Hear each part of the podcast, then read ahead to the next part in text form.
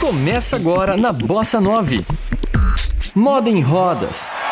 Atitude, diversidade e estilo sobre o universo da moda. Você encontra aqui.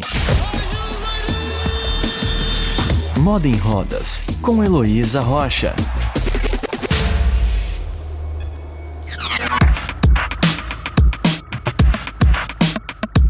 Em julho de 2020, a Lei de Cotas completou 29 anos e de lá para cá tem garantido a inclusão profissional, também conhecida como Lei de número 8213 de 1991. A medida prevê que empresas com 100 ou mais funcionários destinem 2 a 5% das vagas aos profissionais com deficiência. Apesar das suas quase três décadas de existência, o profissional com deficiência ainda enfrenta barreiras atitudinais e arquitetônicas no mercado de trabalho. Mas de que forma a moda está atrelada a este assunto?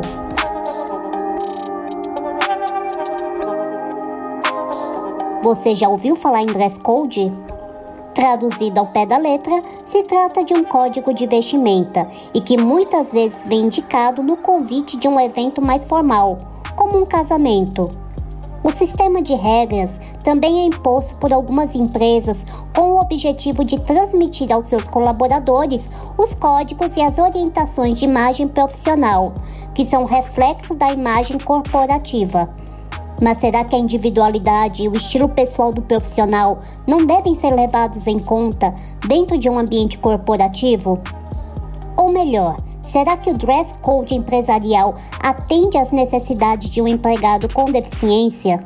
Neste episódio, a minha convidada é a Dina Cleia Galdino, analista de gestão de projetos da Serasa Experian, e que começou a perder a visão no terceiro ano da graduação por trabalhar em uma multinacional, ela vai nos contar se a vestimenta pode ser ou não um empecilho para o desempenho de uma determinada função. Antes, ela explica como adquiriu a deficiência visual e como esse processo influenciou até na forma em que é conhecida por sua rede de contatos. Meu nome é Dinacleia Galdino. Algumas pessoas me conhecem como Dina mas a maioria me conhecem como Cleia. Eu perdi a visão há mais ou menos 16 anos em decorrência de uma distrofia de retina diagnosticada tardiamente. E da, da minha infância até a perda da visão, todo mundo me conhecia como Dina.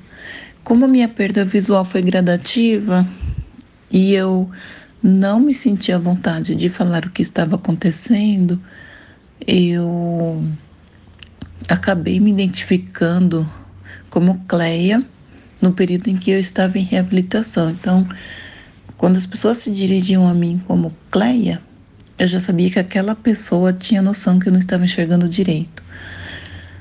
E com isso acabou ficando Cleia, Cleia, Cleia. Hoje eu já não tenho problema nenhum se me chamam de Dina ou de Cleia, tanto faz. Mas é por isso que às vezes as pessoas me conhecem por um nome ou por outro. Como a perda visual foi gradativa, Dina Cleia confessa que o processo de adaptação a uma nova realidade não foi nada fácil e que teve de passar por muitas etapas. E ela conta como foi esse caminho. O meu processo de adaptação à nova realidade não foi fácil. Não é como você pegar uma gripe. Tem todo um caminho a ser percorrido. Tem a questão da negação. No princípio, eu achava que os médicos estavam enganados porque eu sempre enxerguei muito bem. Não tinha ninguém na família com deficiência não tinha amigos onde eu pudesse ter uma referência. Eu tinha os meus próprios vieses. Então, eu passei pela negação, eu passei pelo luto, eu passei por barganha, todos aqueles cinco, é, aquelas cinco etapas da de quando uma pessoa adquire uma deficiência, eu passei. E, e eu achava que quando a gente chega no estágio de aceitação, ah, vai estar tudo bem agora. Não, às vezes a gente volta para um estágio, ou outro, volta para o estágio de negação, ou volta para o estágio de barganha. E isso leva-se um tempo. Eu diria que eu passei por todos esses estágios, tanto com a bengala, como com cão guia, como em qualquer. como na empresa, no âmbito profissional, no, na corrida principalmente. De fato, desde que adquiriu a deficiência, Dinacleia teve que se transformar e adequar o seu universo a uma nova realidade. No início, junto com a perda de visão, a sua vaidade foi perdida também, mas ela conta como conseguiu reverter o jogo. Então, não foi um processo fácil. É, e isso refletiu na moda, refletiu na beleza, porque a primeira coisa que eu perdi é, junto com a visão foi a vaidade. Primeiro porque eu sempre fui sobrepeso, eu ainda estou acima do peso mesmo com a corrida. E uma pessoa negra, que é o meu caso, uma pessoa preta, acima do peso e com deficiência, faz com que a vaidade fique muito, muito distante. Eu lembro que eu não queria me arrumar, para mim, tanto faz uma calça jeans e uma camiseta como um, um moletom. Era assim que eu me via. Não, não encontrava propósito para me arrumar, para me perfumar, para comprar uma roupa legal. Mesmo que eu tivesse recursos, mesmo que isso estivesse ao meu alcance, eu não via, não via um propósito para isso. Hoje, não mais. É, eu consegui mudar essa visão. E, e como que eu mudei isso? Eu comecei a me cobrar. Porque uma vez eu ouvi uma frase que me marcou muito. É, se você não quer ser vista como coitadinha, não se comporte como tal. Isso me marcou muito, como se eu tivesse escrito na pedra. E aí eu consegui dar a volta por cima e hoje eu faço questão de andar maquiada, de andar bem arrumada.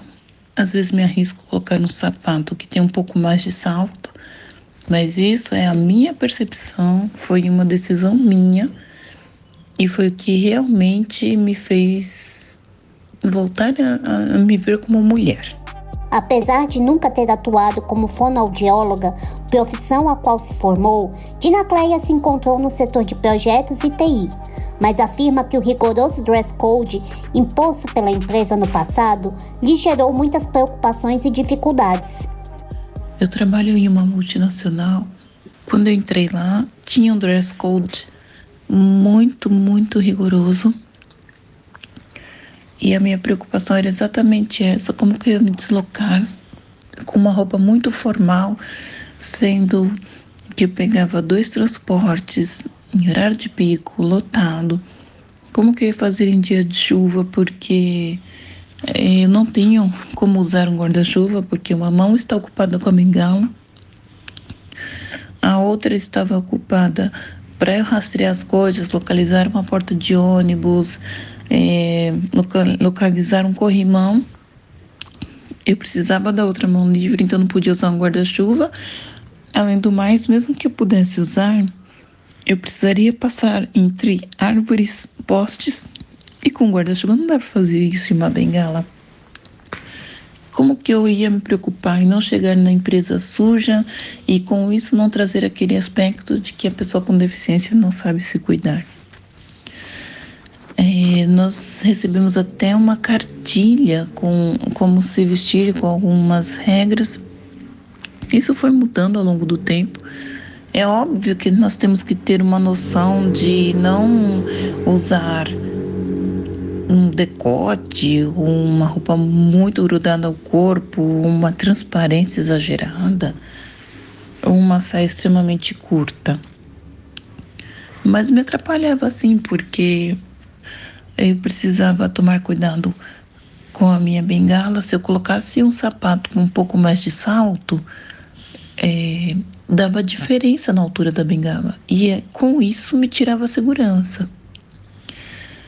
Dependendo da roupa que eu usava, por causa do dress code, eu não tinha muita mobilidade, porque ela me limitava o movimento. Então, dificultou sim.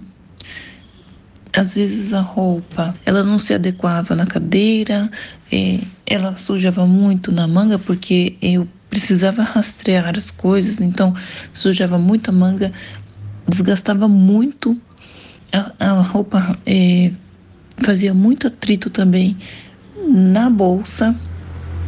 Isso danificava a peça às vezes de um lado só. Enfim, foram muitas situações que dificultaram por causa desse dress code. Isso foi caindo em desuso com o tempo, porque mudou muito o, a cultura organização, organ, organizacional, o mindset das pessoas, então hoje não tem mais. Mas eu tive que me adaptar e eu, eu tinha que ter um cuidado redobrado na hora de adquirir uma roupa e às vezes quando eu chegava em casa com ela é que eu me dava conta que ela não me favorecia no quesito acessibilidade. Você está ouvindo Moda em Rodas. Quem acompanha o podcast do Moda em Rodas desde o início sabe que cada deficiência, síndrome ou doença possui uma necessidade específica. Assim, um determinado tipo de traje ou uma farda pode atender a um e a outro não. Conhecemos neste episódio como o manual de vestimenta imposto no passado pela empresa a qual Dinacleia Galdino trabalha foi um problema para ela. Mas será que os profissionais com outras deficiências também sofrem o mesmo? Por sua experiência em inclusão e diversidade, Dina tem contato com pessoas de diferentes deficiências e muitas vezes se deparou por situações em que seus colegas foram julgados por seus estilos. Afinal, pessoas com o mesmo tipo de deficiência não possuem o mesmo estilo. Eu conheço diferentes situações de colegas que passaram por isso, porque lá na empresa tem pessoas com diferentes, tipos, diferentes tipos de deficiência, diferentes níveis de comprometimento no quesito de mobilidade. E, claro, cada um traz a sua característica pessoal. Então, eu encontrei cadeirante que ia trabalhar de tênis e as pessoas questionavam por que, que, essa, por que, que esse cadeirante estava de tênis ao invés de um sapato. E conheci deficientes visuais que usavam um salto super alto, meia pata, e as pessoas questionavam: como é que você não enxerga usar um salto? Você está querendo causar um acidente de trabalho? Você pode prejudicar outros? Então, eu vi os dois contrastes. Eu acho que isso tem muito a ver com a cultura do brasileiro e a cultura e a percepção que a própria pessoa tem, a sua autoimagem. Moda em Rodas, com Heloísa Rocha. Como podemos promover a diversidade e um ambiente corporativo acolhedor se a individualidade de cada funcionário não é ouvida ou respeitada? Afinal, a roupa é o sucesso de uma organização?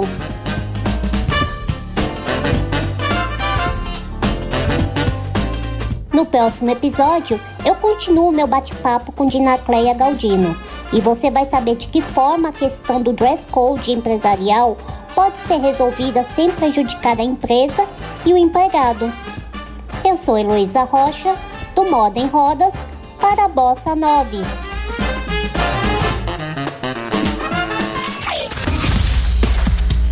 Você ouviu Moda em Rodas com Heloísa Rocha. Saiba mais no Instagram, arroba Moda em Rodas.